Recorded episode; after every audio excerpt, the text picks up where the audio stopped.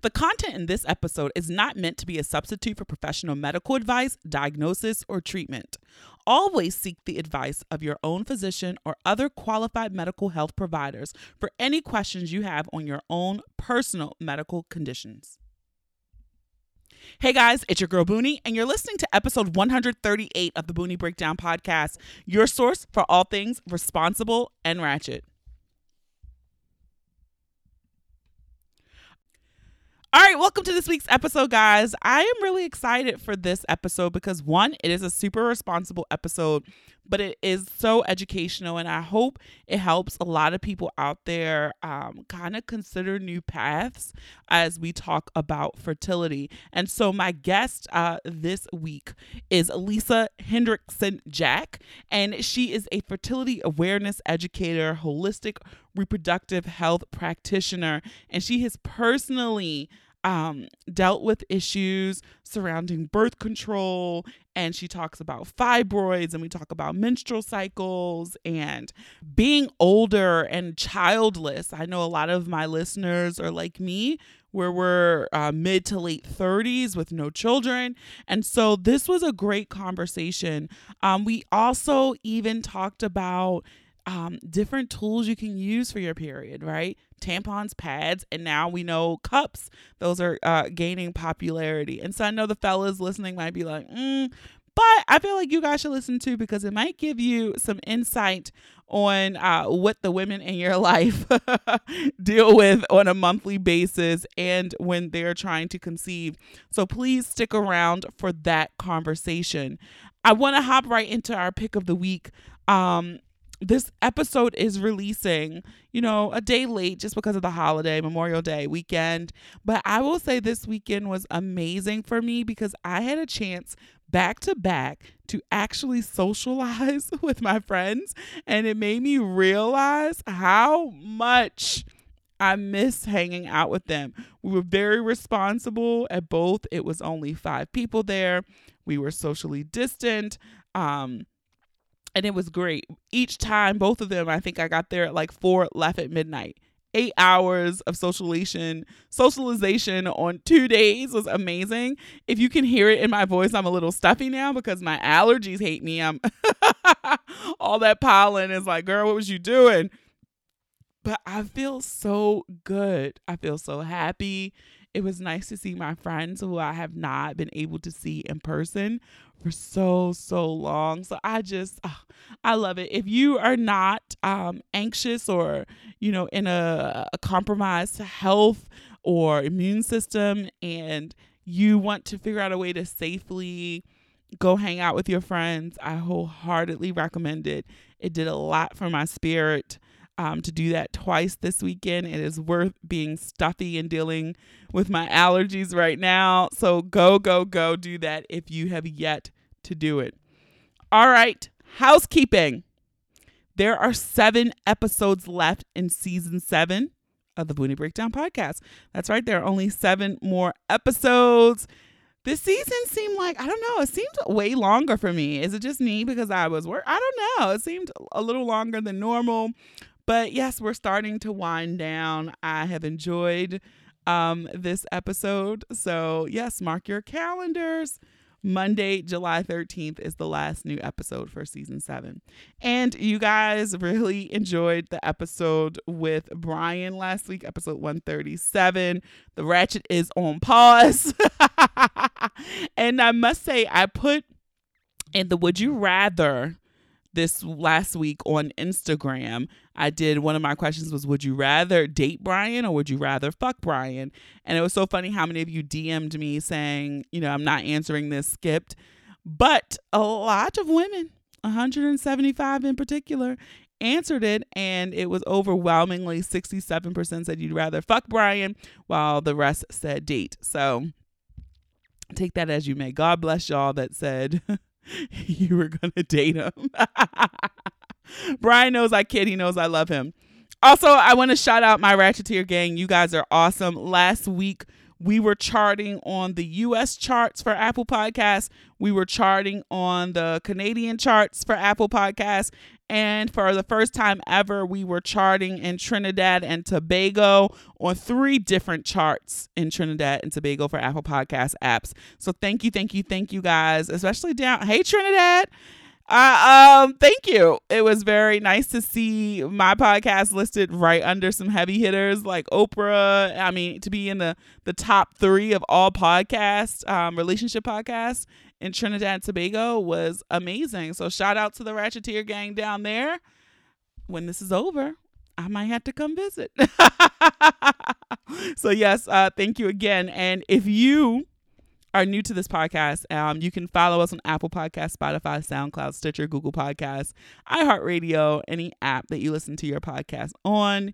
You can also follow us on social media at the Boonie Breakdown on Facebook and Instagram and just at Boonie Breakdown on Twitter. We're very active um, on Instagram the most, but you can follow us there. Even if you want to follow us on Pinterest, I'm over there too, the Boonie Breakdown. Go ahead, look at my boards if you want to.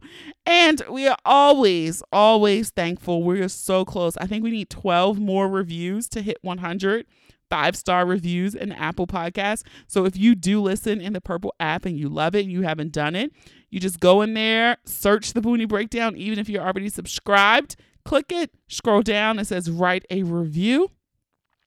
You can just hit five stars and that's it. But if you really want to do go above and beyond, get A plus gold stars, you can type a few words about how dope the podcast is and then hit submit. That's it. Five steps for five stars. We're almost at a hundred. I appreciate all of you, and I I read every single review that comes in there. So your review could be on the next episode. All right. And when sharing this episode, please be sure to tag us. If you put it in your Insta stories, I love seeing it there. And just be sure to use the hashtag the Boonie Breakdown and the hashtag pod in P O D I N. So that is it for me, guys. Look, get a pen, a notepad. You're going to want to take some notes in this episode. It is so good, so responsible, so good. So that is it for me. Let's get ready to break it down.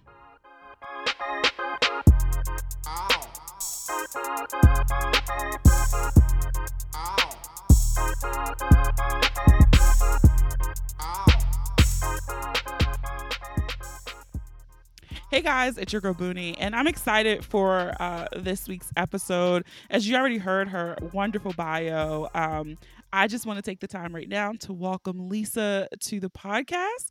Thank you for joining us. Thank you for having me. I, you know, the, I think my audience might be a bit shocked by this topic, but when I thought about like focusing on fertility and uh, holistic reproductive health, um, but when I thought about it, I'm like, my audience is primarily women over the ages of 30 and most are childless but i know uh, even in my own circle i know a lot of people who are 40, 38 who really want children and just aren't in that space where they're having them yet. And so I'm like, this, this is the perfect episode. So I hope people aren't too shocked and they get a lot of good information out of this.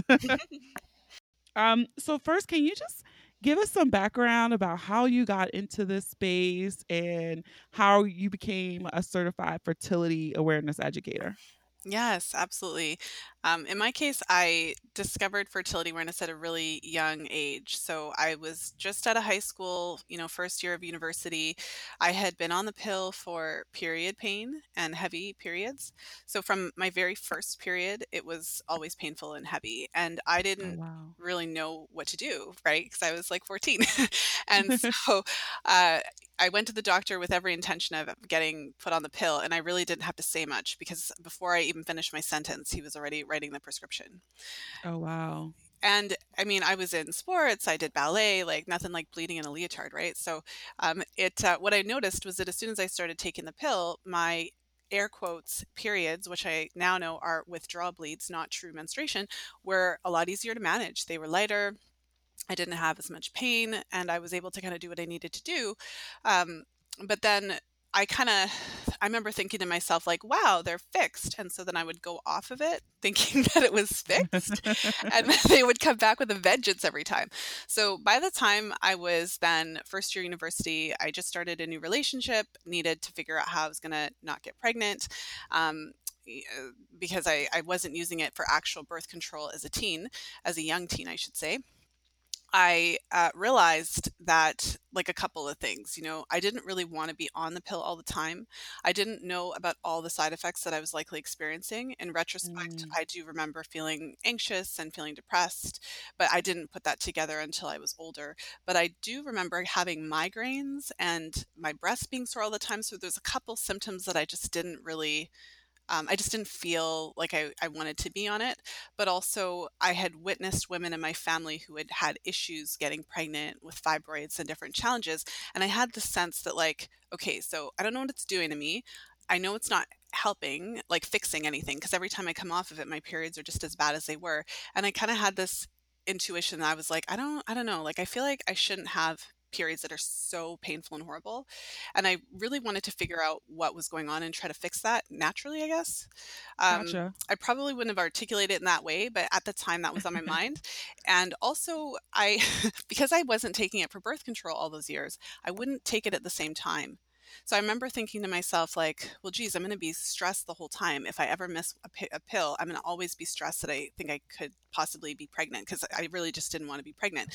And so I remember thinking, okay, so I'm just going to use condoms all the time. And then I was like, but if I'm using condoms all the time, then what do I need this pill for?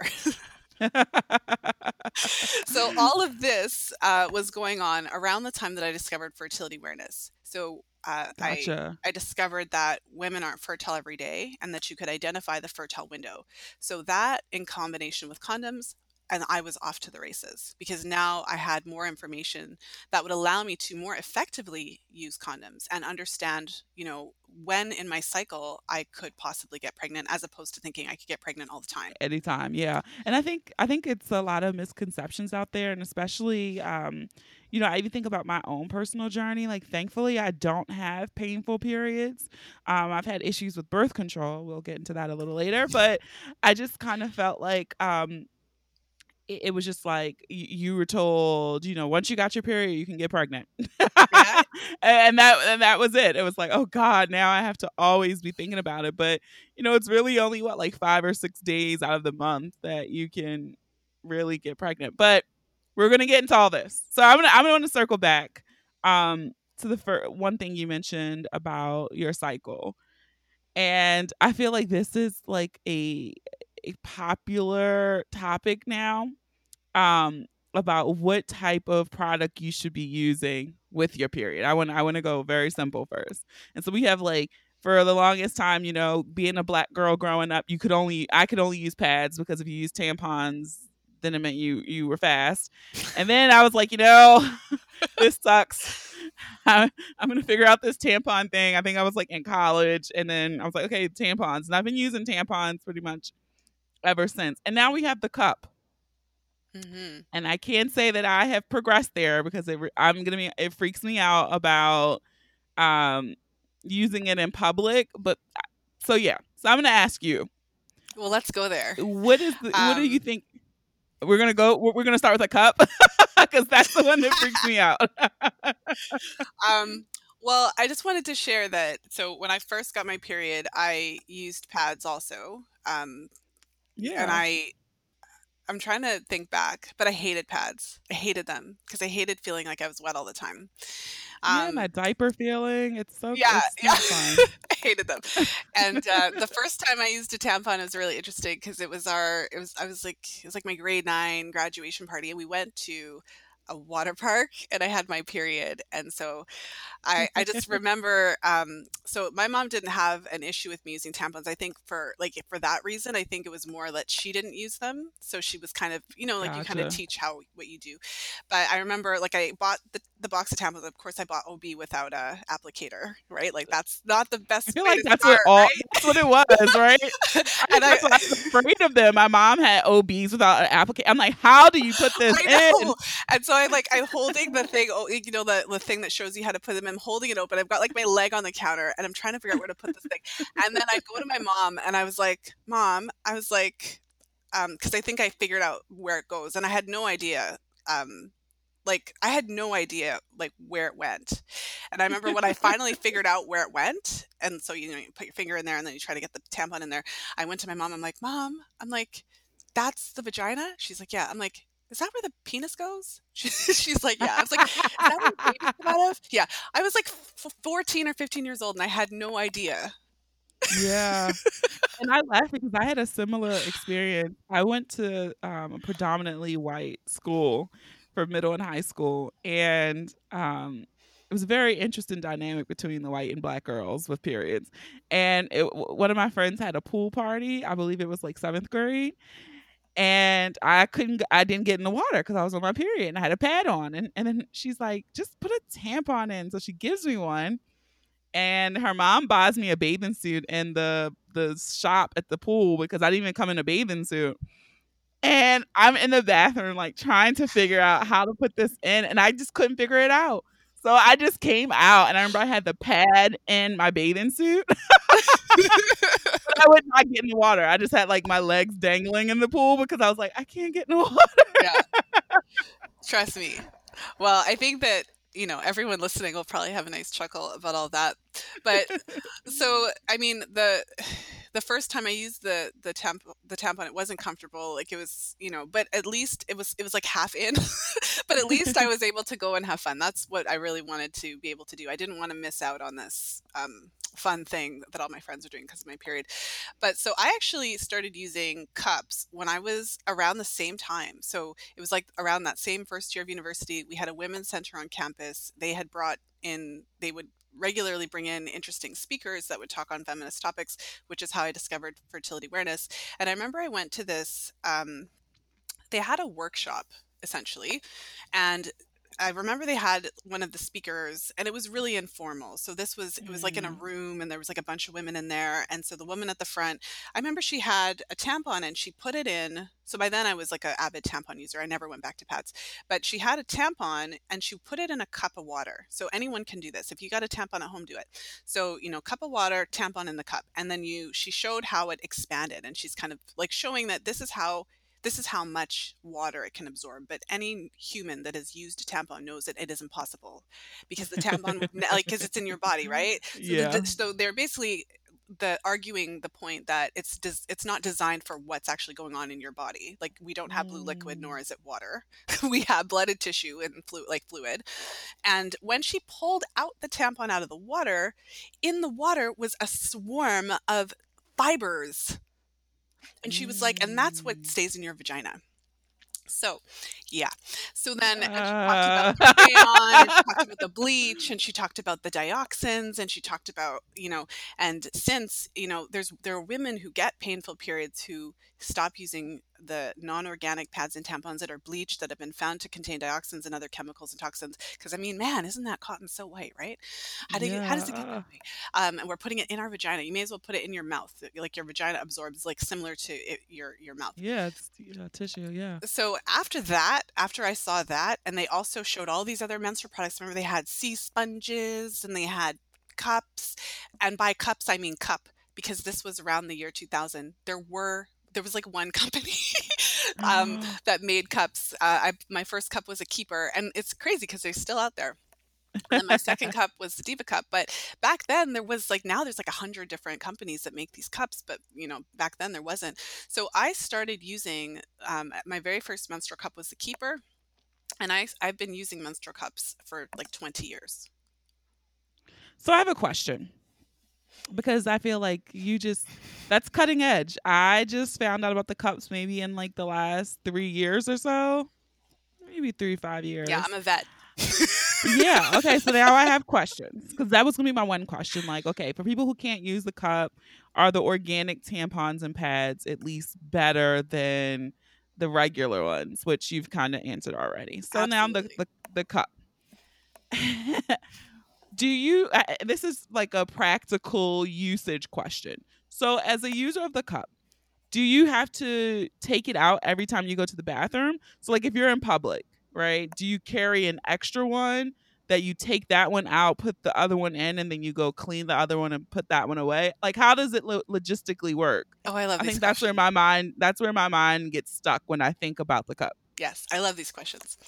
Um no so when you have the cup in, um, okay. So I mean, over the years, like, and there's different there's different sizes, there's different types, like there's so many different things. But provided that you have the right cup that fits comfort- comfortably. When you go to the bathroom, so let's say you just go and you take a pee, so you urinate, um, the cup doesn't come out. Okay. Like the cups are pretty big. I remember the first time I saw this cup, I was like, "Where is that supposed to go? Like, are are you kidding me? Right? Because it's it's not a tampon. It's it's bigger than a tampon. Um, but you fold it in half and you fold it in half. So that's um, there's there's two kind of main folding techniques that I'm aware of. One is so you it's like a cup, so you you fold it, squash it, and then you squash it again, and so then the the base of it is small, kind of like the size of a tampon, and then you insert it into your vagina. What's different about cups is that there's no applicator, so you have Mm. to have some degree of comfort with your body to be able to you know basically put your you have to push it in with your fingers and then what happens is the cup opens or, you have to kind of twirl the base of the cup so you have Got- your fingers in there, and then it opens so it kind of fills with air pops open. And then um, once you twirl it it kind of forms a suction. So none of this hurts it's not but it it actually forms a bit of a seal. And then when and then once it's in there once it's in right then you don't in. feel it yeah um, the the challenge is that there is a learning curve so when i first started using cups it took me like three cycles and keep in mind that i was like 18 and there was no youtube so there was like nothing it was just me and the cup like that's You're it brave. You're brave. so I just had to figure it out, and so I had to use it and and twist it and, and mess with it until it, it felt like until I couldn't feel it anymore. So you know, initially I wasn't pushing it high enough and whatever, but now there's a million YouTube tutorials. There's all these women who like. You know, so e- even if you don't get it, you will, and you'll get it faster than I did because you there's all this all this help that I didn't have. Um, but yeah, so essentially, you when it's in place, you don't feel it it seems weird that you don't feel it because like i said it's bigger than a tampon and it you know like you kind of like So wow is it like is it like a, a a soft like plastic or so there's different kinds there Okay. there's ranges. Some of the cups are very soft very malleable. Some of the cups are firmer. So we're now at the point where it's like anything you want is available.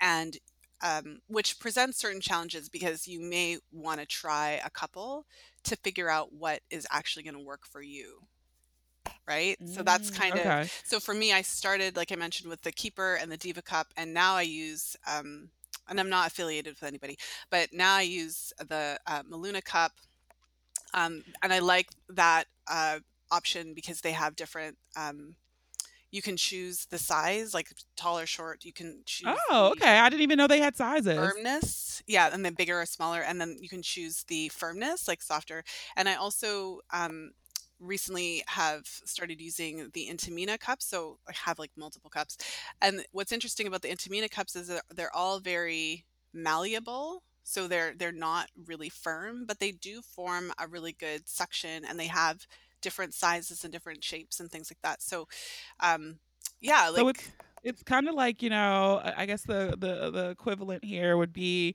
you know all the natural hair girls who are product junkies and you try different shampoos and conditioners.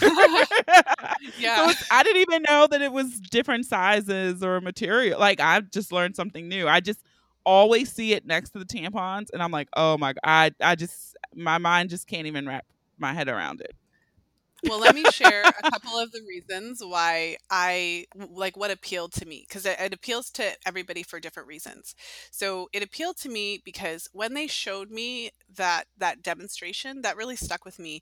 And when they showed the cup, I mean, the cup is designed to just collect what you have. I felt like the cup was Okay. designed for like by women for women because the cup coll- if you have a clot or if you have um, some tissue like oh, a a tampon good doesn't go in like yeah so it actually collects what you have. And also i remember them so my periods were always on the heavier side. I mean they've certainly settled down now that i've cleaned a lot of stuff up from when i was in my early 20s but my periods were super heavy all the time. And so i was changing my i got to a point where i was changing my tampon every two hours I also have Wow. fibroids, which were detected when I was younger, and of course, I, I had to demand that request because I had fa- fibroids in my family. Because also, as a, a black woman, you know, Yeah. in the family. Half of my cousins I know, I know so many women had to have hysterectomies, you know, including family members and all that. So, um, so yeah, my periods were super super heavy. Like I had to change I had to wear the tampon, I had to wear a panty liner and I had to change it every 2 hours at one point. And so when I started using the cup, it was like, "Oh wow, like at least I don't have to change every 2 hours anymore." Like there were times when I could wear it for half the day or throughout Oh, the day. wow. Yeah. And especially if you're active, then it gives you Something to consider. I yeah. think what just sold me possibly, you know, the things that, you know, people don't talk about, the, the blood clots, right? You pass a clot. I mean, it's not a bad thing for most people, but I hate that when you pull the tam- it's sitting on top of the tampon.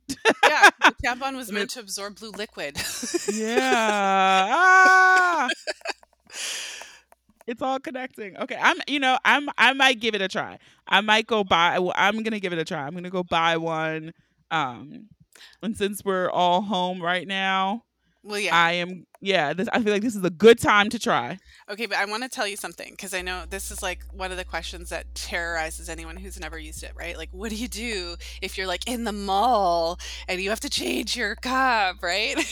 Yeah, I always think that. Like, um, so I'll just share, like, everyone does it differently. There's different ways to do it.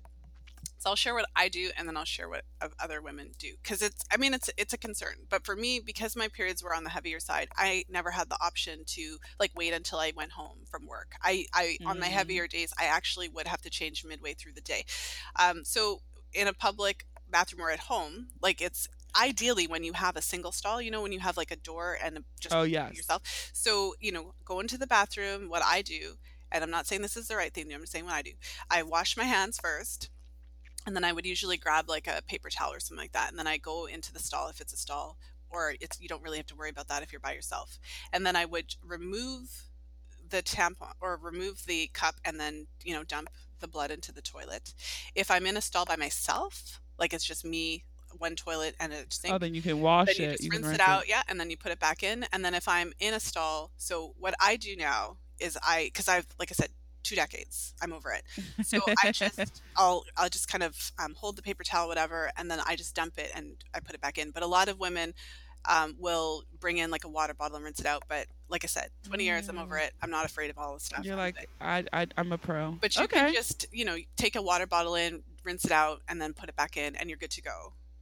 And then you just wash your hands again. Yeah. So it's like, and then some women, um, especially on the days that aren't heavy, you can just wear that thing all day. So you don't necessarily have to worry about changing because you can wear it for 12 hours. You don't have to change it. That is just that blows my mind because it's such a change to the normal practice Yeah. you've done. Like what I've been doing this twenty. I've had a period what twenty something years now, and so it's like every four hours this you have to go change. But But it's not for absorb it, right? Yeah, it's not collecting bacteria. I mean, you can't leave it in for days, but at the same time, yeah, you can leave it in for 12 hours. Like you can, that's a win. yeah. that's a big win. So I kind of want to pivot now before you know we try to get as much in, and then people can connect with you on their own. um, birth control. You mentioned that in your personal story, and I too had a story with uh, birth control. I don't have heavy or crazy insane period. I mean, well, I have a heavy day, but I don't get cramps. I've only had cramps like once in my life, so I have a pretty easy period it can be long, like six days sometimes, but I'll take that over cramps. And I tried going on because sexually active, don't want to have a baby. I was on birth control. The pills, my body hates the pills. Like I've tried low dosage, high, like every pill that has come out, I probably tried. My body hates it. Um, and then I switched to Depo, which I had no adverse reactions versus except weight gain, which kind of sucked. Um, so I just now I'm not on any birth control. I'm I just use condoms for uh, birth control, and so uh, with your story and, and the knowledge that you've gained in your career, like how long would you suggest that women stay on birth control? Um, well, that's uh, I I would say that with birth control, my main I've got a few issues with birth control, but my biggest issue with birth control is the lack of informed consent. I Mm, it's a okay. really big problem that birth control is not um, like I'll give an example, I'll give an analogy. Like when you eat a banana, you don't need to worry about possibly increasing your risk of like liver cancer and cervical cancer and breast cancer and it Mm. certainly isn't associated with like loss of libido and depression and anxiety so um, but somehow in our culture we really don't even think of the pill as medication and you know like a hundred Mm. million women worldwide are on it and and when women are put on it the like, I've really met like two women in life, maybe one, who's ever told me that their doctor opened like you know, okay, I want to go on the pill. Okay, let me open up the insert and go through all of the side effects with you.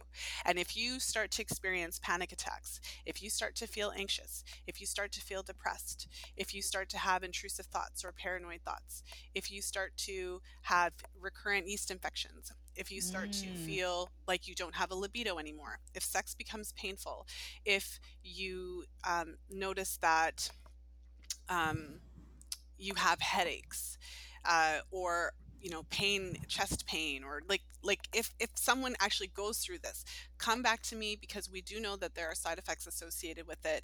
Um, you know a lot of women don't necessarily experience these things but also a lot of women wouldn't even know that it could be related so they wouldn't necessarily make the connection. So um, that's one of my main concerns with it because a lot of women do have side effects but don't know it could be related. If nobody tells you that panic attacks and anxiety and depression could be related to birth control, then um, especially if you go on birth control and you don't get those side effects right away, like if you start developing those side effects like three or four years in, which is actually quite common, then by three or four years in, you just think it's you because yeah. you would never think that, like, after you've been taking something for like five years, Why would would things switch up now? yeah. Yeah. So a lot of women end up having like these panic attacks and these like, you know, all this stuff starts to happen to them. And like on a desperate night of like searching online, then they find like, oh, it could be related to the pill. And then they go off of it and then eventually their symptoms subside. So that's my biggest issue with it. And also, I've recently interviewed a number of women who actually had the severe adverse effects like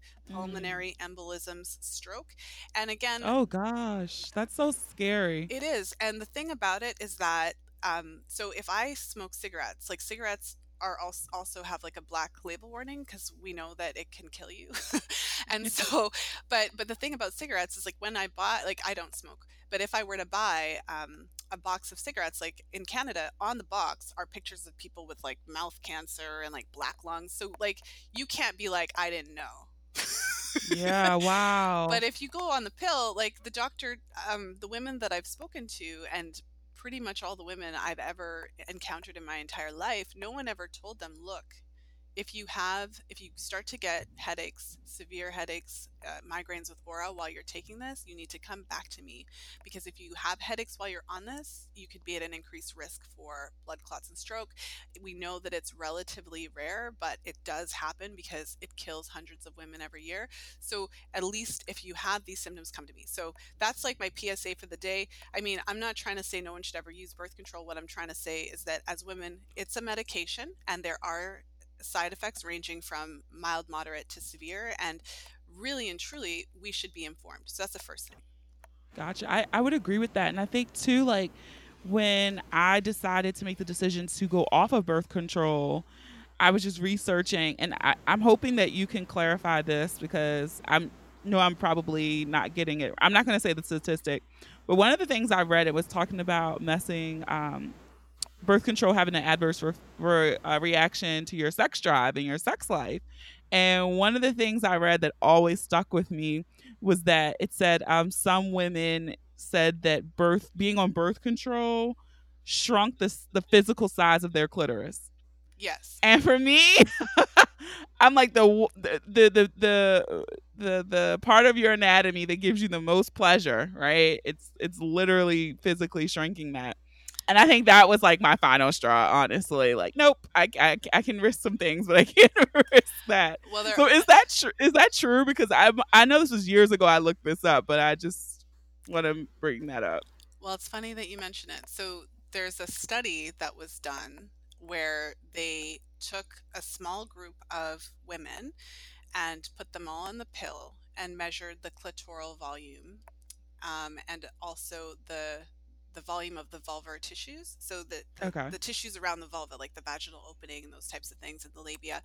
And in that particular study, so again, it was small, but all of the participants experienced a decrease in the volume of the clitoris. So it shrunk all their clits, and the average uh, shrinkage was 20%.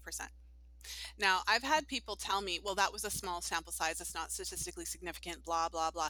You know what? If you do a study and all of the women in the study have clitoral shrinkage when they use the Then pill, then yeah. the question isn't like, oh, don't shoot the messenger here. The study was actually done, and you can tell me that it wasn't statistically significant. Like, I love, I love when people say your science isn't good enough, but at the end of the day, like, that would seem to me an appropriate stepping stone for further research. So the real question is, where's the study that measures the thousand women? Where's that study? You know that Mm. so so we should because if, if you're telling me that it's not statistically significant or whatever i mean that's pretty significant. So um, there's a number of studies that have been done on the effect of birth control on sexual function. And so there are studies that show that it does shrink the clitoris. There are studies that show that it thins the vulvar tissues. So thinning for example the tissue around the vaginal opening. So there are also studies showing that women who use birth control are at a greater risk for experiencing painful sex. So, I mean, Mm. there are women, so although it's not like the vast majority, right? But there is a percentage of women who take birth control and who start to experience painful sex. And one of the most common ways that that's experienced is pain um, on penetration because of the like because of the, the thinness around the vaginal opening.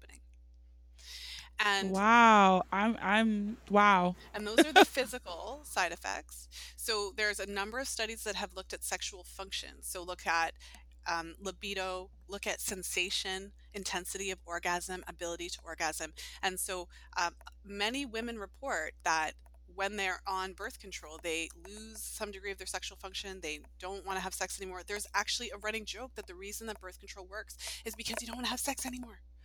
Um, Oh. yeah.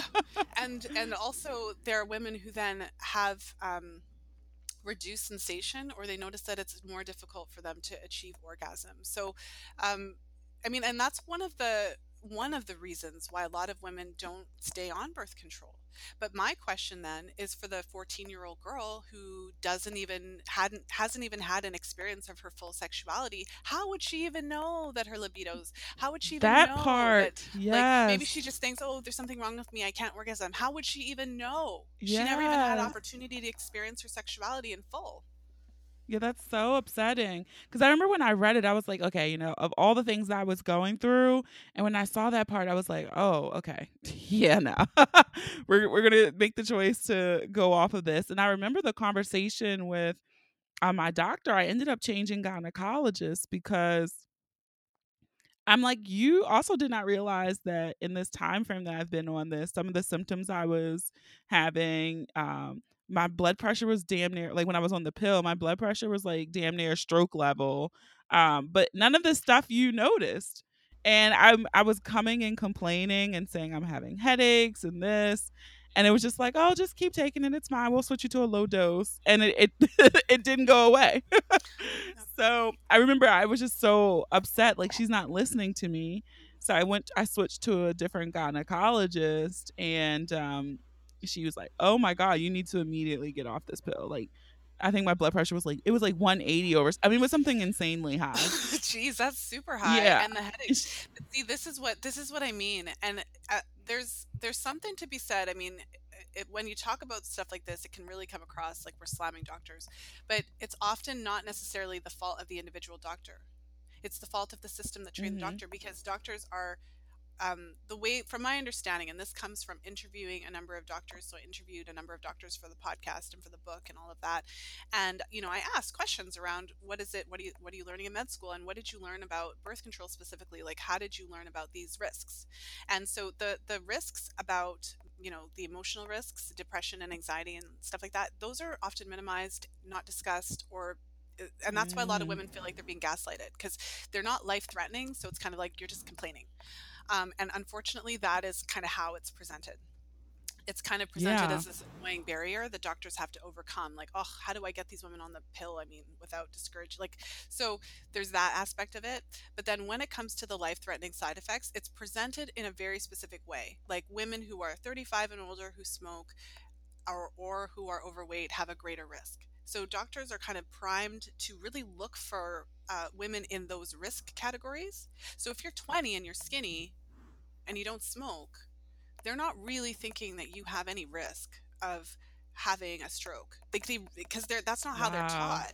And so um, this could be an amazing opportunity to address the way that doctors are trained because ultimately if doctors were trained in medical school that all women are at risk of um, stroke and, and these side effects and all patients need to be counseled by law about these risks and told that if they ever experience a headache, dizziness, etc., etc., that they need to come in immediately.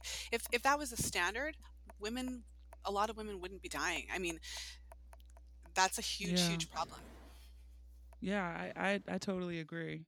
And I think too it's it's so hard. Um I think it's one of the biggest lessons that women actually have to learn um is advocating for themselves and you wouldn't think that you would have to advocate um with your medical professional, but sometimes I feel like that's where I advocate for myself the most.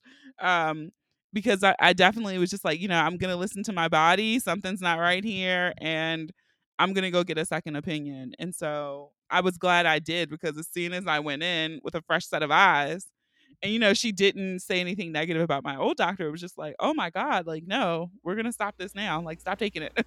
Well, I just gotta say that I mean, my experience is is a bit different. Like my experience says that that's exactly what you said. That's where women often have to uh, advocate for themselves the most. I, I would yeah, second that and and it's it's it is really unfortunate but it's the truth. And i think that you're amazing and you're not necessarily the norm. You had these symptoms and you trusted your intuition. Even though your doctor didn't really take them that seriously you basically fired your doctor and found another one who would listen to you. A lot of women um, when the doctor kind of dismisses their symptoms and things like that don't have the wherewithal to, to, to trust their intuition. I mean, we're taught to listen to our medical professionals. We're kind of taught that they know yeah. everything, that they know, like he, they went to medical school, and so they must know more than me. Well, no, no one knows more about your own body and your own experience than you. It doesn't matter. The doctor c- could be in medical school for 40 years. They'll never know as much about your body as you. So what you did is so important, and everyone needs to hear that. You just listen to your own self above what the doctor said. Oh, thank you. Listen to yourselves, ladies. um, I just want to pivot one more time before we wrap up. And um, a good amount of my audience, myself included, are over the age of 35. And even when I look in my friend circle, not me per se, I, I'm not, I don't know if I want children or not. So I'm not kind of pressed about it. but I've been having, um, I have my my my new gynecologist. She's forward thinking, and um, she had she was trying to encourage me to do fertility testing because she's like you're 35 you've never been pregnant not i know you don't know but you don't want to wait till you get to the point where you do if you decide yes i do want children um that now you don't know if you can you don't know what's going on so she's trying to encourage me to be proactive and I just feel like so many women who are, um, and I'm doing older in air quotes because I don't want anyone to beat me up, who are older and who don't have children but want children. Is that something that you two would encourage them to do to start looking at their fertility odds? Um, well, that's a really interesting question. I just have to say that I find it to be super interesting um, that your doctor's kind of like, you're this old, you've never been pregnant. And it's a theme that we should just be aware of. This idea that if you're not on birth control, it's either birth control or pregnant. When I was young, it wasn't like that. Like, it wasn't like that when I was growing up. Uh, Condoms were taught to be an effective method of birth control, but I just want to point that out that the one of the possible reasons that your doctor could be saying those things is because she knows that you're not on birth control and it's kind of like, mm. wow, this is weird. You've never been pregnant because birth control, not being on birth control, is considered to be the same as being pregnant. And so she's kind of like, oh, there must be something wrong because you're not, you've never gotten pregnant. So I just want to call that out as a possible. Yeah, that's a, yes. I didn't even think about that. Yeah. I call I, BS I, on that. and I laugh because she definitely, um, it, it's like, are you sexually active? I'm like, yes. She's like, and you're not on birth control. All right. Yeah. And so I've actually, because so just to give an example because i mean fertility awareness that's that's what i do that's what i teach and that's what i practice personally as well. And so i've i've worked with so many women over the years whose doctors can't understand what's going on.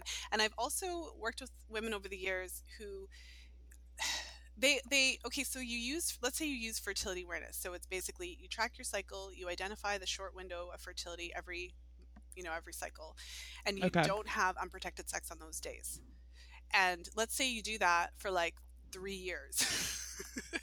and you never get pregnant because you can't get pregnant if you don't have sex on the days where you can possibly get pregnant.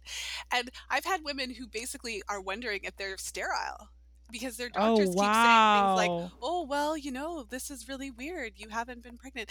And like, let's say, you know, and I've also, um, I, I did a podcast where I talked about the reasons why the method fails because sometimes women will use the method correctly for like a year and they don't okay. get pregnant. And they actually start to wonder if they're not fertile. and then they'll like, you know, like have sex on a questionable day, meaning a fertile day, and then they get pregnant. but it's like they were testing the waters because they, they they really didn't like they still didn't trust it even though the method was working and so that's the thing. I'm gonna like I had to do better with that myself because I'm like, okay, I was like just tracking my period. Like I to just only use my period app to track my period. Like, okay, what day is it coming? All right, that's all I care. And so now, like, I'm like, okay, pay attention to those green days. Well, yes. They mean something too. well, pay attention to your mucus. I think yeah. that your body's the best indicator, and it should always come. Apps should always come secondary. But I just wanted to point that out because I find that that kind of idea because you are using protection and condoms do work. I mean, I understand that there's a failure rate to all methods of birth control, but condoms are 98% effective when used correctly, and um, yeah, so there's that. In terms of your actual question around as we get older, should we be paying attention to our fertility and what what should that look like? I do have an opinion about that and one of the things I think is really important as we get older for us to think about as women is that I think it's really important to start questioning your choice of birth control method as you get older. Um, okay. Um, a lot of women, you know, you're 16, 18, 21, and you go on birth control because that's the best option for you at the time based on the information that you have. Right? I mean, if, if you're 21 in the middle of college, yeah. you know, it's it's not a good time to to get pregnant. And so the thing is that often as we get into our like mid to late 20s, early 30s, we may still be um, operating from a decision that we made 10 years ago. But we're mm. not necessarily the same so a, a lot of women actually abruptly realize that in one way, shape, or form, where there would have been a time when a pregnancy would have been totally catastrophic and it would have been the end of the world. But maybe now that you're 10 years older, it's not exactly the same thing that it would have been. Yeah. And we've never really reevaluated that. You made that decision 10 years ago and you're still operating under the same premise. So, in addition to the fact that we're not taught about our bodies and we're not taught that we're not fertile every day and we're not taught about, you know, alternative methods to prevent pregnancy, it's really just uh, hormones are heavily, heavily pushed much more now, even than when I was growing up. Um, we're not taught about how our fertility changes with age. And we're not taught that when you come off of birth control, there's a temporary period of subfertility. We're not taught that. Mm. Even the mm. doctors often say, "Oh, you know, if you get pregnant, if you come off the pill, remember, being off the pill is the same as being pregnant, right? Freak everybody out." So you, you, basically all these women are essentially told indirectly that the second they come off birth control, they will be pregnant, and that's not necessarily mm. true. Some women, yes, some women resume their their cycles and and certainly get pregnant right away, but um, on average, it takes a, a minimum or on average, it takes twice as long for a woman to get pregnant coming off the pill versus stopping using condoms. And with the Depo shot, for example, it was an average of 18 months uh, to, to, to pregnancy after stopping the Depo shot. Oh wow! Uh, versus four months with uh, using condoms. So um, this is a very real challenge. When women decide that they're ready to get pregnant, they're ready ready to get pregnant. And when I say that, I mean this month. And because we've all been taught that pregnancy can happen all the time and being off the pills the same as being pregnant, then you know you're cool the first month but the second month you're not cool the third month the fourth month. By the time you get to the sixth month or the 12th month you're losing your crap already you're at the doctor's office getting all kinds of shots to make you ovulate and all kinds of stuff and you didn't even know that maybe your body just needed a period of 12 to 18 months post pill to just recover. You didn't know that because no one ever told you and the research tells us that's what we need.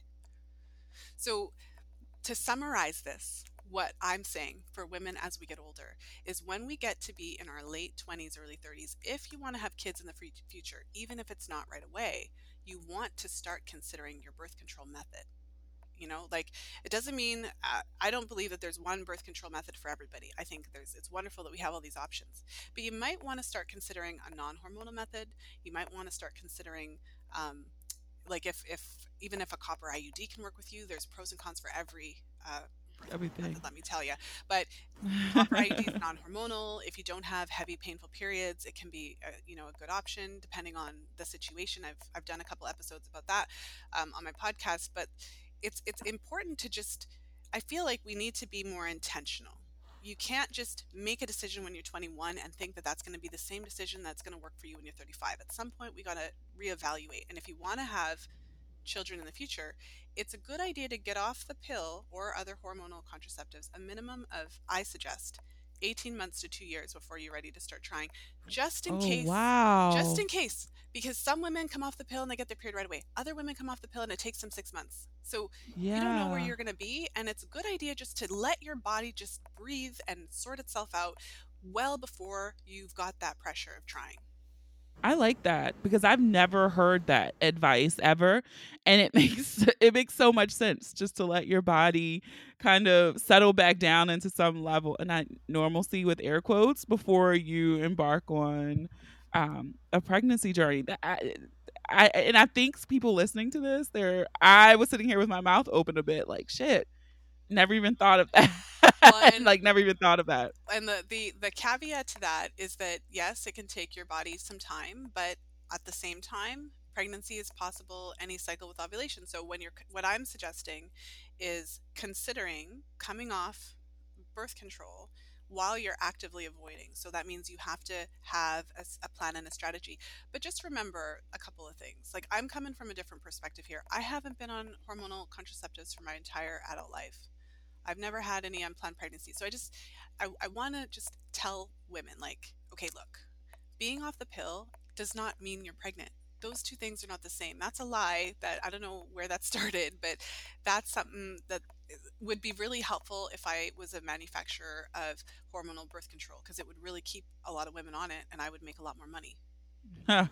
That's okay? true. So, and I think it, too the other the truth. A lot of women aren't on birth control and they're not necessarily pregnant. And also, you know, you and I both know many women who have very complicated jobs, do all kinds mm-hmm. of complicated things all day. You can figure this out. and that's the thing too. I think the other before we wrap up, I think the other thing that I really hate around the conversation around fertility is that the burden that it places on women, right? And so um yeah we're doing all these things but it, you know I, I, hate like it's not a, a, pointing fingers but it might not be you it could be something you know your partner is experiencing too and i just feel like women take the brunt of the infertility or fertility work that is needed to conceive. Well there's um a woman whose work i love named laura owen who calls it reproductive labor and she talks mm. about how you know women are expected to just bear the brunt of this reproductive labor. So i just want to share along those lines a different perspective. So because i've never been on hormonal contraceptive in an uh, sexual relationship with a partner i just so there was never this um, i've never been with a partner who could take for granted that they could you know have sex with me on any day and just be able to ejaculate inside of my body like we're just putting it out there because mm. on any day, right? It was never that could never be taken for granted because I wasn't on anything. So because I was charting my cycles, I would, you know, take careful track of my um, my cycles and identify my fertile window. So um, any unprotected sex was explicitly planned. And so that means that all of my partners over the years had to um, participate. Yeah. and it meant They're invested. well, but, but, it's, but it's, it sound it might sound like it's complicated, but it's not. I think Yeah. that there's we're at a point where as as women, not every woman, every woman doesn't necessarily have the agency. You know, some women are in not so nice relationships and all of that, but I think the vast majority of us have the ability to negotiate, and I think that we should give men some credit. I think that a lot of men are totally willing and happy to step up. There are a lot of men who do it already. I definitely have been in relationships, um, situationships, or whatever, where oh, where a guy has told me your period's late, and I'm like, what? Tracking it. Some of these guys will like track your Yeah. period in their own period tracker on their phone. and I go open my app, like, oh shit, it is like two days late, right? But just one of those things. They end up coming that night, but I'm just, I, I just laughed so much because he was like, your period's like like you're trying to have sex, you should, you should be on your period. Well, I mean, if we if what we want is equality, and I think also we shouldn't underestimate men. Um, if anything, the work Mhm. that I've done has really made me to appreciate men more, because you know the vast, vast, vast majority of my clients, their partners are really supportive. Some of their partners are the ones encouraging them to do this because they're concerned about their health. You know, maybe they learned about the side effects, or maybe they saw it for themselves. I mean, I know of many women who went on birth control, and you know, it's not that common, but a certain percentage of women have pretty significant emotional effects right away. And their partners are kind of like, you need to get off of that. We need to figure this out. So, um, I think it's just helpful to hear a different perspective. There is not only one way to manage fertility. It is possible to manage your fertility without birth control. And within that conversation, it's important to note that hormonal contraceptives are not 100% effective either. There are women who Mm. use hormonal contraceptives and IUDs and who get pregnant. And so, you know, we we shouldn't just be even having the conversation that pretending as though hormonal contraceptive is 100% effective, right? Because nothing's 100% effective. Yeah. Well, I think this is the perfect spot to end. And uh, this is the part where we do the breakdown. And I'm going to say one word, and you say the first thing that comes to mind. It could be a sound, a phrase, a noise, whatever. Okay? All right. The first word is mental health. Uh, I don't want to say the first word that came to mind. um, let me just say fresh air. okay. Birth control. Uh, choice. Sex. Mm. Diet. Ugh. Pregnancy. Love. Ovulation. Power. And last one, IUD. Ouch. I've heard pretty painful stories about insertions. So I've always been scared to do it. Me too. Uh, I was like, I don't think I it's supposed to go in there. yeah, I'm like, nope. I'll, I'll, I'll, I'll skip out on that one. Um, so thank you so much for doing the podcast. If you could just tell everyone where they can find you on the internet, on social media, the name of your podcast, and I will be sure to link all of this in the show notes. All right. Well, thank you again for having me. This was so much fun. Um, for those of you who are interested in learning more about fertility awareness and all the great things we talked about today, um, I've got tons of information in the book, The Fifth Vital Sign. It's available on Amazon in paperback, ebook, and audio formats. And you can get the first chapter for free over at thefifthvitalsignbook.com. And if you love podcasts and you want to learn more about fertility awareness, you can just type in Fertility Friday in your favorite podcast player and you will find me. And I've got a ton of freebies, free video courses, things like that over at fertilityfriday.com slash freebies. I've got an introduction to fertility awareness um, course on there for free and also timing sex for pregnancy um, video course. So lots of good goodies over there. Awesome. So I will be sure to link all of that in the show notes. Be sure to listen to the podcast. Look, there are a ton of episodes over there. Very highly uh they're they're very what's the word I'm looking for? Like they, they go very in the detail. So if it's Yeah, a specific topic that you are looking for, We're in the weeds over here. Lisa has you covered. Okay, they are there. So I, because I went down a rabbit hole and I was listening to like four of them, and I was like, oh my god, this is so informative. So be sure to check out her podcast. And Lisa, thank you so much for doing this. Oh, it was so much fun. It was so nice to meet you. Thank you for having me. All right, guys, that is it for this week's episode. I really hope you enjoyed and you learned some new things from our guest, Lisa Hendrickson Jack. I'm telling you, she has so many topics over on her website. So if you wanted to dig deeper into something, do it. And we recorded this episode a while ago, so it reminded me I need to go get a menstrual cup because I am going to try it while we are still social distancing and quarantining at home.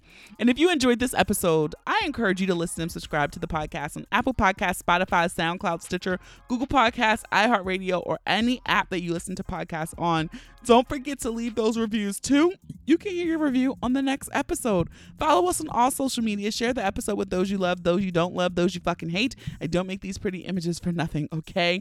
Have a dope ass week. Stay healthy, stay safe, stay sane. Thank you for listening. And remember, the ratchet in me always honors the ratchet in you. Until next time.